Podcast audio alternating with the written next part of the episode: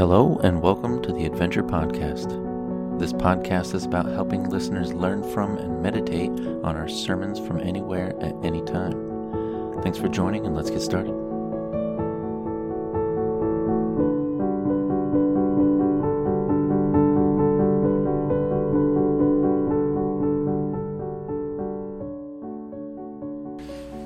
So, I want to start this lesson today with a statement because sometimes it's easier to hear what you fear than what is actually said. And some of you get really afraid when we talk about the Bible and whether to take it literally or not. And uh, so, I want to lay this out as clear as I can in your notes. Here we go. The sole basis of our belief is the Bible, composed of 66 books of the Old and New Testaments. We believe Scripture in its entirety originated with God and was given through the instrumentality of chosen men. Scripture, thus at once and the same time, speaks with the authority of God and reflects the backgrounds, styles, and vocabularies of the human authors. We hold that the Scriptures are infallible and inerrant in the original manuscripts. They're the unique, full, and final authority on all matters of faith and practice, and there are no other writings similarly inspired by God. That is what I believe. That is our official position as a church. And yet, we will have people who will say to us things like, you know, how can you take the Bible literally? And just the way they ask the question already tells you it's an insult, right? So, let's talk about literally. Because literally is literally one of the most abused words in the English language. People abuse that one. They say things like, it literally scared me to death. Strange that we're not in the funeral home with you right now, right? The food was literally out of this world. Well, then how did you eat that? when he got the news, he literally fell apart. Ugh. Yuck, that'd be no that'd not be cool. Lives can literally depend on distinguishing between literal and metaphorical, between something that's given as a literal truth and something that's given as a metaphorical truth. For example, if Lisa Ashby says she's going to kill Greg, we understand we understand that she is annoyed with him and plans to express that annoyance in strong language as soon as they are alone. Right? So we understand it's a metaphor. But if you have a friend who says, I'm literally thinking about killing myself, you would do well to take that literally. So, both literal language and figurative language can describe a reality. We can use, well, we can tell lies with literal words. Oh, I love your dress.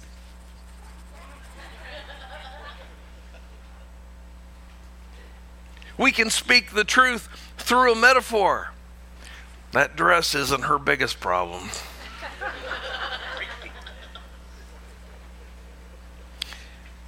and what's interesting is when it comes to truth, the Bible reveals some of its deepest truths through figurative language, through metaphors. So the real question isn't how can you take the Bible literally? The real question is this Is it inconsistent to read some verses literally and others not literally? Is there an inconsistency if I read this verse and say, well, this is literal, or I read this verse and say, well, no, this is metaphorical? And I have a lot of friends who like to do that. They want to, anything they disagree with, they want to make metaphorical. So a verse can tell a story that is not literally true. Yet that same verse can express a literal truth. And we know that because our conversation during the day at work and at home is littered with metaphors with fi- figurative language. I busted my gut working today. Unless you had a hernia, you didn't bust your gut, right? It's a metaphor. I love you with my whole heart, and not just two chambers to the left. You're killing me, Smalls. So we understand metaphor is with us all the time. Humans find metaphors funny, we find them memorable, we find them emotionally persuasive. Why? Because we're wired for word pictures. They ignite our imagination. They emotionally bond us with the person who's telling the story because we've all worked hard. We've all completely loved someone. And those metaphors work because the relationships work. Metaphors build relationships. But somehow we forget that when it comes to Scripture. When Jesus said, I am the good shepherd, he's not claiming to be a farmer. He is tying us back to David's description in Psalm 23 of God being the shepherd. And Jesus is tying himself, he's revealing to us that he is one and the same with God. When Jesus says, I am the true vine, he's not claiming planthood. What he's saying is, Israel was the vine, and I'm the source of Israel. I'm what Israel has drawn life from. So, what happens is Jesus, in those cases, is inviting us to reflect on some Old Testament metaphors to discover something about Him. So, let's talk through some of this stuff. All right, number one, people have often misunderstood the metaphors of Jesus.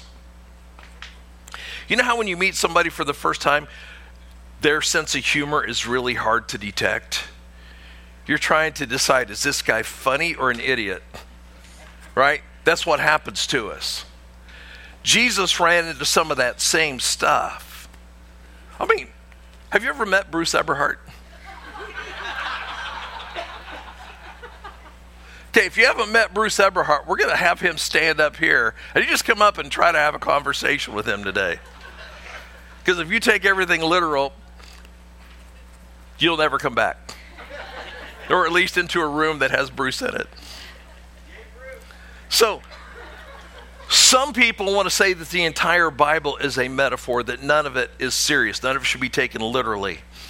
It should be taken as a fact. And what happens is, they misunderstand how the scriptures are written and how that works out. And we'll talk about that. But when Jesus was in the temple, remember when he's in the temple and he tied the knots in a rope and he flipped over all the tables inside the temple? Remember that? people were mad at him. And he turned as he's flipping over tables and he looks at this group of hypocrites. Here's what he says John 2 Destroy this temple, and in three days I will raise it up. What? They exclaimed, It's taken 46 years to build this temple, and you could rebuild it in three days. Now, what's going on is Jesus knows what they're thinking, and already we're just two chapters into the book of John, and they already hate Jesus so much, they're trying to figure out how to get rid of him. He knows, he can tell they're thinking, We got to wipe that guy out. He needs to sleep with the fishes, or whatever your favorite soprano thing is, right? This guy has got to go. But watch what happens. Verse 21. John explains. But when Jesus said this temple, he meant what? His own body, because that's what they were trying to figure out. We got to kill this guy. A couple nights later, a Jewish leader by the name of Nicodemus came to Jesus in the middle of the night, and he's trying to talk to Jesus about getting into the kingdom of God.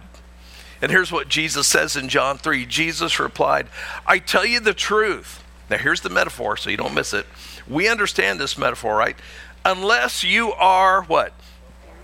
Now, we know that that means to, you know, you get a new life. You start over. God erases all your negatives in your past and gives you the ability to build positive going into the future through salvation. Unless you are born again, you cannot see the kingdom of God.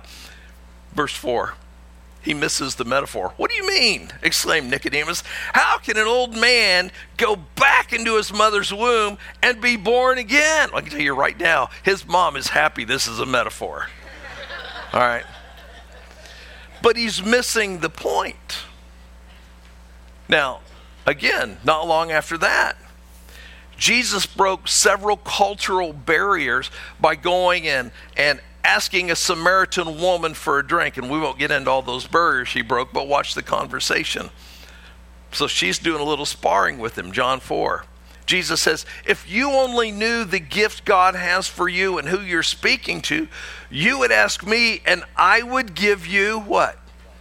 Living water. There's the metaphor. She doesn't get it. But, sir, you don't have a rope or a bucket. She took him literally. People have frequently misunderstood Jesus, but sometimes Jesus used metaphors and figures of speech to express a startling, transcendent truth that was going to blow their minds. But he had to kind of slow walk them to that epiphany. So, because Jesus used so many metaphors, does that mean everything Jesus said, everything we read about Jesus was a metaphor?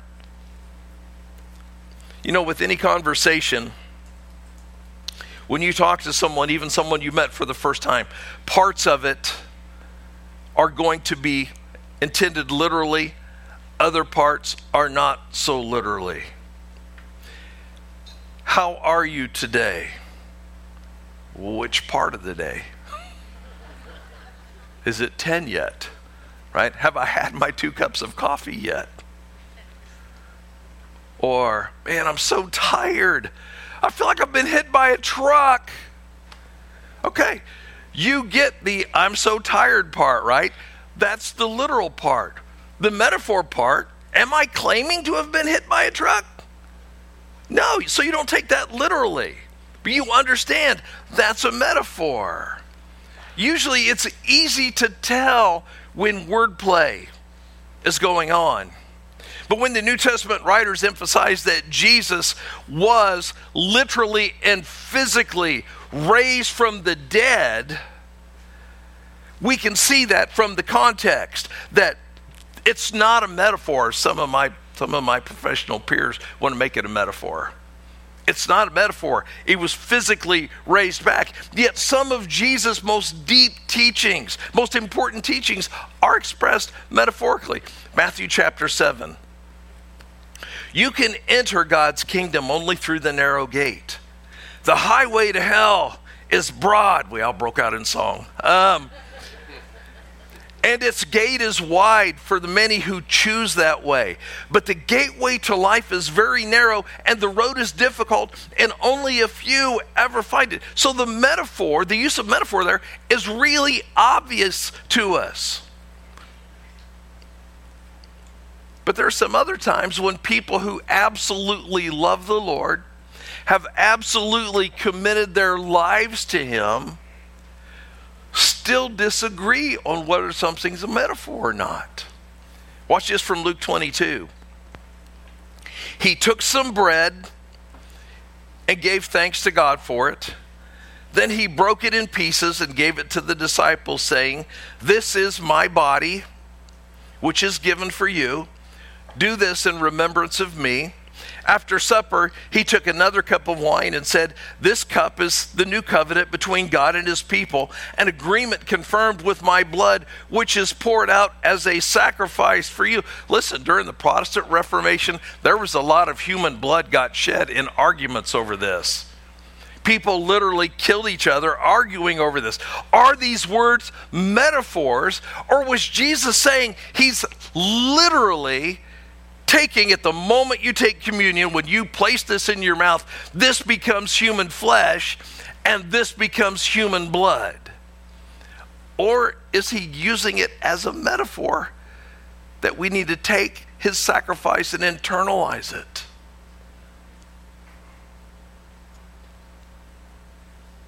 Well, I think given all the Old Testament prohibitions on ever eating anything human, the metaphor becomes rather obvious.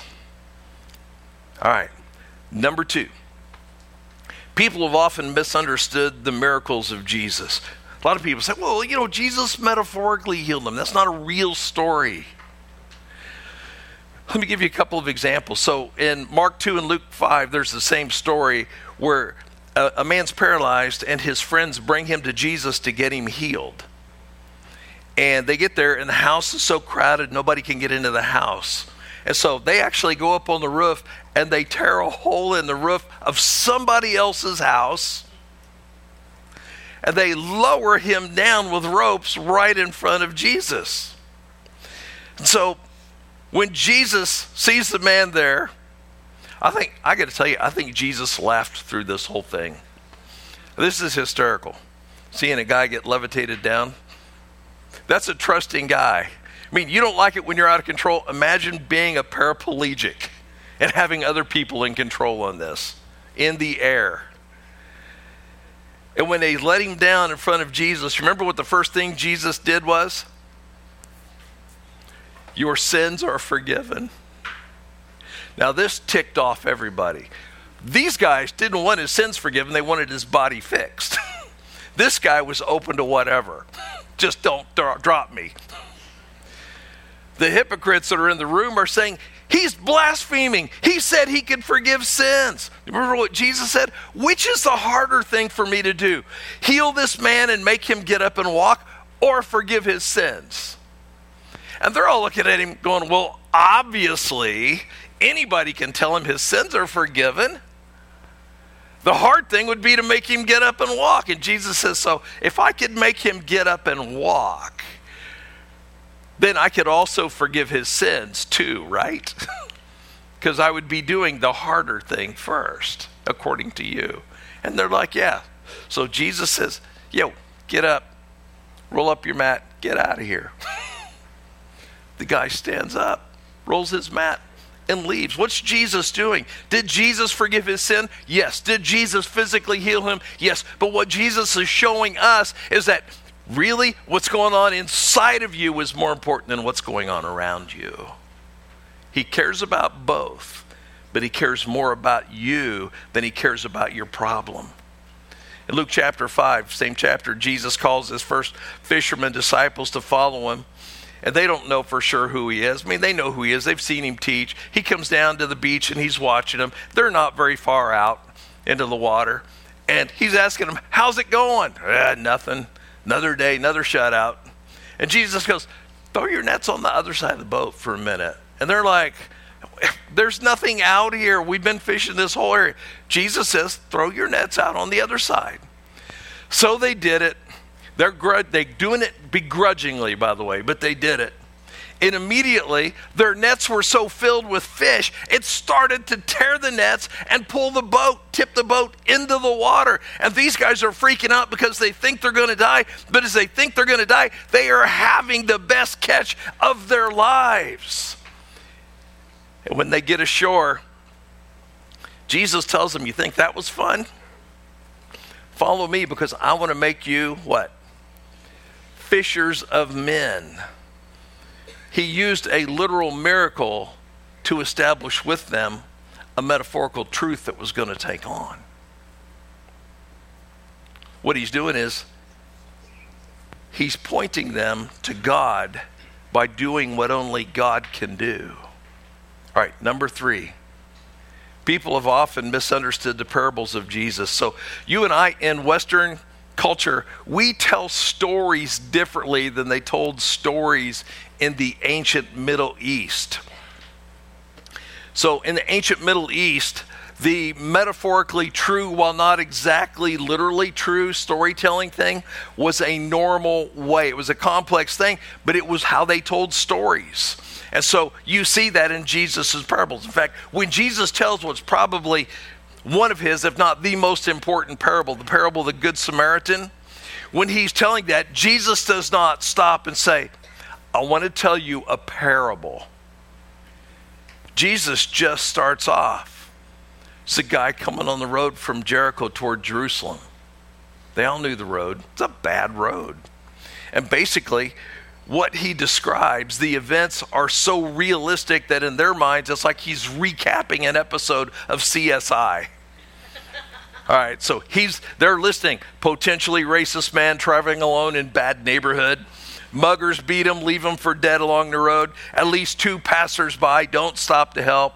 A kind minority man comes along and helps, even pays for medical care. Then we look into each actor and the possibilities of why they didn't help because these guys are on their way in. I mean, we're looking at what did they, why did they do what they did that day?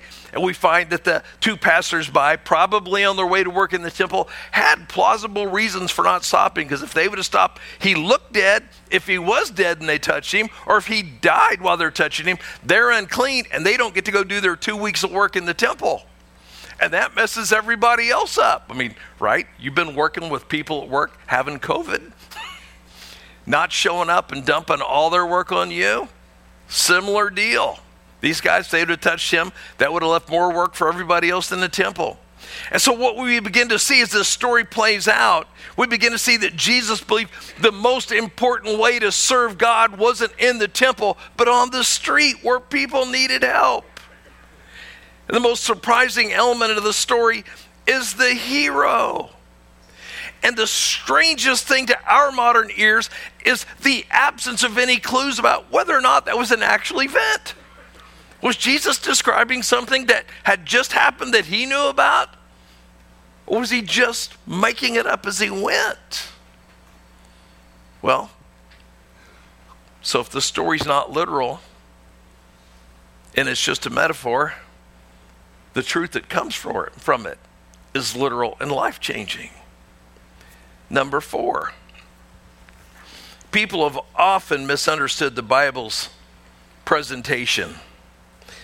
Ignorance of how the Bible presents things has created so much difficulty, so much trouble. The Bible is not written like the Quran, where one guy sits down and writes it in order, and every later verse supersedes every earlier verse. I mean, if you read the Quran and the first part, if it says love everybody, but then a, two verses later, or however many verses later, it says, no, we're going to hate this particular group.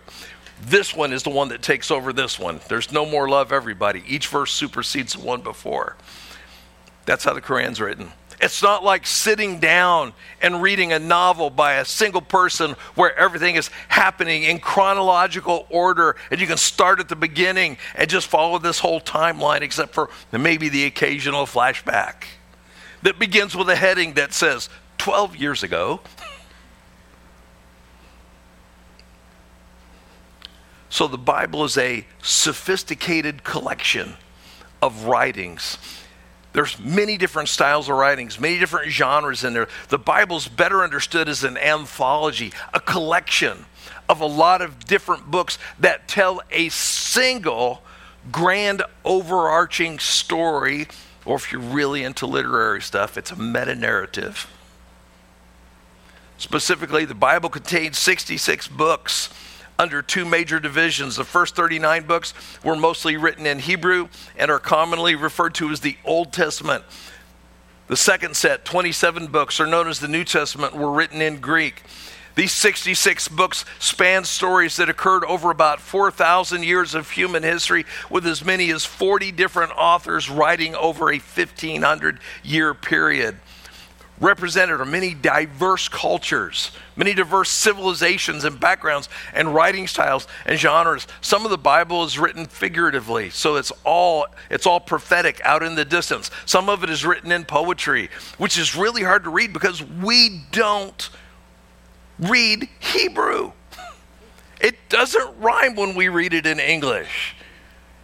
Roses are red, violets are blue, some poems rhyme, this one don't.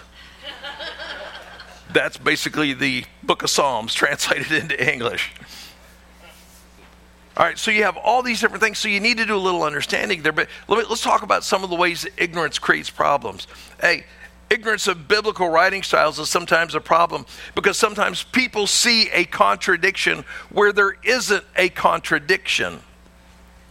Case in point, in Genesis 2, God tells Adam, You can eat of any, any fruit from any tree in the garden except one, right? That one you don't eat because on that day you will die. Genesis 2:17. For in that day you eat from it, you will surely die.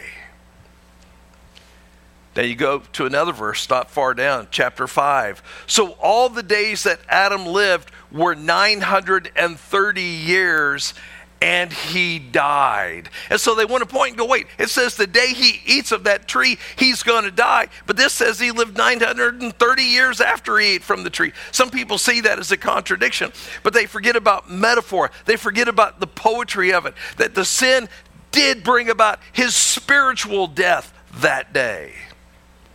But his physical death came later on. All right, another one B, ignorance of how teaching was done in ancient times. So you have the Gospels. The Gospels all speak with one voice about Jesus' identity and his mission and his message. But there are some differences in the Gospels, especially in ordering things, the, the order of how stories happened, or in detail. And some of those are taken as contradictions. For example, Matthew 12 30. Jesus says, Anyone who isn't with me opposes me. And anyone who isn't working with me is actually working against me. Now, Mark 9. Jesus says, anyone who is not against us is for us. So, which did he say? Did somebody mess this up? Is one of them lying? So, Jesus taught the same story more than once. He often taught in paradoxes. A paradox is a statement or proposition that seems self contradictory or absurd, but in reality expresses a possibly deeper truth. So, to use a paradox where you say one thing in contrast to something else is to invite deeper thought. In other words, engage the gray matter in your head here. Today, we love the use of paradox. One of the most popular, most famous books ever written on your required reading stuff for most of you when you went to college, maybe when you were in high school, started like this Charles Dickens' A Tale of Two Cities. It was the best of times, it was the worst of times. Which was it? He goes beyond that. It was the age of wisdom. It was the age of foolishness. It was the epoch of belief. It was the epoch of incredulity. It was the season of light. It was the season of darkness. What's he doing? He's inviting us to look at it and look at it more deeply and reflect on the truth that's in it. But that we use paradox all the time too. We say, well, you know, less is more. Darned if you do. I heard that. The pen is mightier than the sword. Those are paradoxes. Jesus loved paradoxes. It was a real, it was a normal way of teaching in the Jewish culture. Well, let's go to another level with that. So, rabbis back then were a lot like politicians with stump speeches now. A rabbi would travel, and go to town to town, and teach the same thing over and over and over. Be the same lesson over and over. He's spreading his message. And sometimes, when he would go from town to town, he would even repeat the same miracles. For example, Matthew 14, Jesus feeds 5,000 men plus women and children. He's five loaves and two fishes. The next chapter, Jesus feeds 4,000 with seven loaves and a few small fish. And some people look and go, look at this, it's a contradiction. You know what? We have no idea. Jesus may have fed thousands of people a dozen times, but it's not all recorded. It's not all recorded. You know, I'll tell you, I'll give you a good example of that. We have three weekend services here. The first service of the weekend is on Thursday night. And you may hear someone say, Man, were you in church this weekend? Go, Yeah, I was. Go, I love it when, when we sing that Graves into Gardens song like we did this weekend. And the other person there may go, We didn't sing that this weekend. No, we did. No, we did not. What'd they do? Two different services. Both are still telling the truth. One is not lying. We use the same listening guide all three services. We do and the words in the, the words in the lesson itself though the points aren't going to change but the words are going to change in the teaching you know why because i get bored i'm teaching it three times And I've been studying it for the better part of a month before teaching it. And so I changed it a little bit to keep it interesting for me. And then Dave Lang's here all three services. One of them's going to get through to him. I'm just never sure which one. So I'll just keep launching in his direction until I see it get him. Then I can go on. So Jesus clearly taught the same lessons in more than one place. And sometimes he taught the same lesson but with a different story. So, because of that, it's important to realize there's a lot of what Jesus did. Not everything Jesus said and did is in Scripture. In fact, watch this the last verse of John from John 21. Jesus also did many other things, and if they were all written down, I suppose the whole world could not contain the books that would be written. All right, next one, C. Sometimes there's ignorance of how eyewitnesses work. Do you realize that if there's an event that happens and all of the eyewitnesses give the exact word for word account of what they saw happen, do you realize there is an investigation into them for complicity? Because no two humans have ever seen the same thing exactly. Our own personalities filter, our own attentions are caught by different things. And so many people, they look at the Gospels and they go, wait, well, this Gospel says this, this Gospel says this. So the Gospels are fraught with errors and contradictions. And it makes it look like the, error, the Gospels were all copied off each other years and years after the life of Christ. But you know, over the last 50 years, or so. A great number of significant scholars at doctoral levels have risen to great academic heights, presenting fresh arguments for the reality of each of the Gospels and the accuracy of each of the Gospels. Did you know we have more ancient manuscript evidence for the life of Jesus than we do for Tiberius Caesar Augustus, who was the Roman emperor during the life of Jesus? If you want to have a competition, you can prove Jesus much better than you can prove that Roman Caesar. We have the witnesses of multiple hostile, non Christian sources attesting to the facts of Jesus, of his life, of his death, and the claim of resurrection. And the Gospels were completed within the lifetimes of the people who are mentioned in the Gospels so they could say, Look, Ask them. They were there. I'll tell you, those people who were mentioned, when it comes down to the, the people who witnessed the resurrection, I find that the most interesting part. When they talk about who was there at the resurrection, you'll see that each of the Gospels gives a different list. There's a few discrepancies in there. Some people want to say, well, see, the Gospels, each of them disagrees with who was there. That's not what's happening. Each of the Gospel writers is writing to a specific person. The Gospels are letters, personal letters written to people, specific people. You know, if I'm going to take off and I'm going to write a letter to Tom, and I'm going to tell Tom about some event, I'm going to mention to Tom people that Tom also knows. I said, you know Todd Lewis was there? You know, those are people that Tom knows. I'm not going to mention, I don't know, I won't mention Greg if, if Tom doesn't know Greg. Are you okay? Okay, all right. I freaked him out. I saw what happened. See, so when you sit in this table, or this table, or that table, that's like the spit zone. Yeah, I can spit on you and I'll pick on you from right there. So the writers of the Gospels are mentioning people who are known by the people who are getting the letters. They're people in common. I mean, you have that every day with Facebook, right? People you may know trying to bait you in. It's also interesting to me that when Matthew makes his list, Matthew only mentions two people. Jewish law requires three people to be witnesses for something to be proven true. Matthew only mentions two.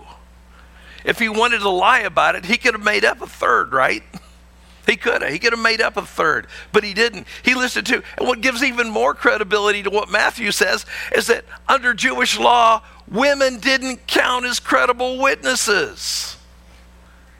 So not only was he one short on the number of witnesses he needed, he picked two women to do it. Watch this from Luke 24. I'm going to show you male bias here. it was Mary Magdalene, Joanna, Mary, the mother of James, and several other women who told the apostles what had happened. Watch the men. Verse 11.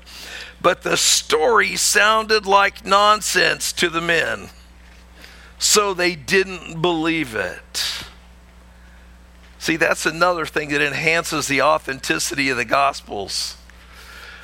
This, the way that the early church fathers behaved as this all started is embarrassing. If you're going to write a fake story, you're going to make yourself the hero, not the fool, right? You're not going to make fun of yourself.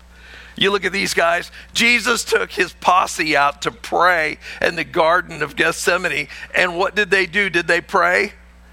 They prayed like this God. they went to sleep immediately. As they're coming to arrest Jesus, these guys are sleeping.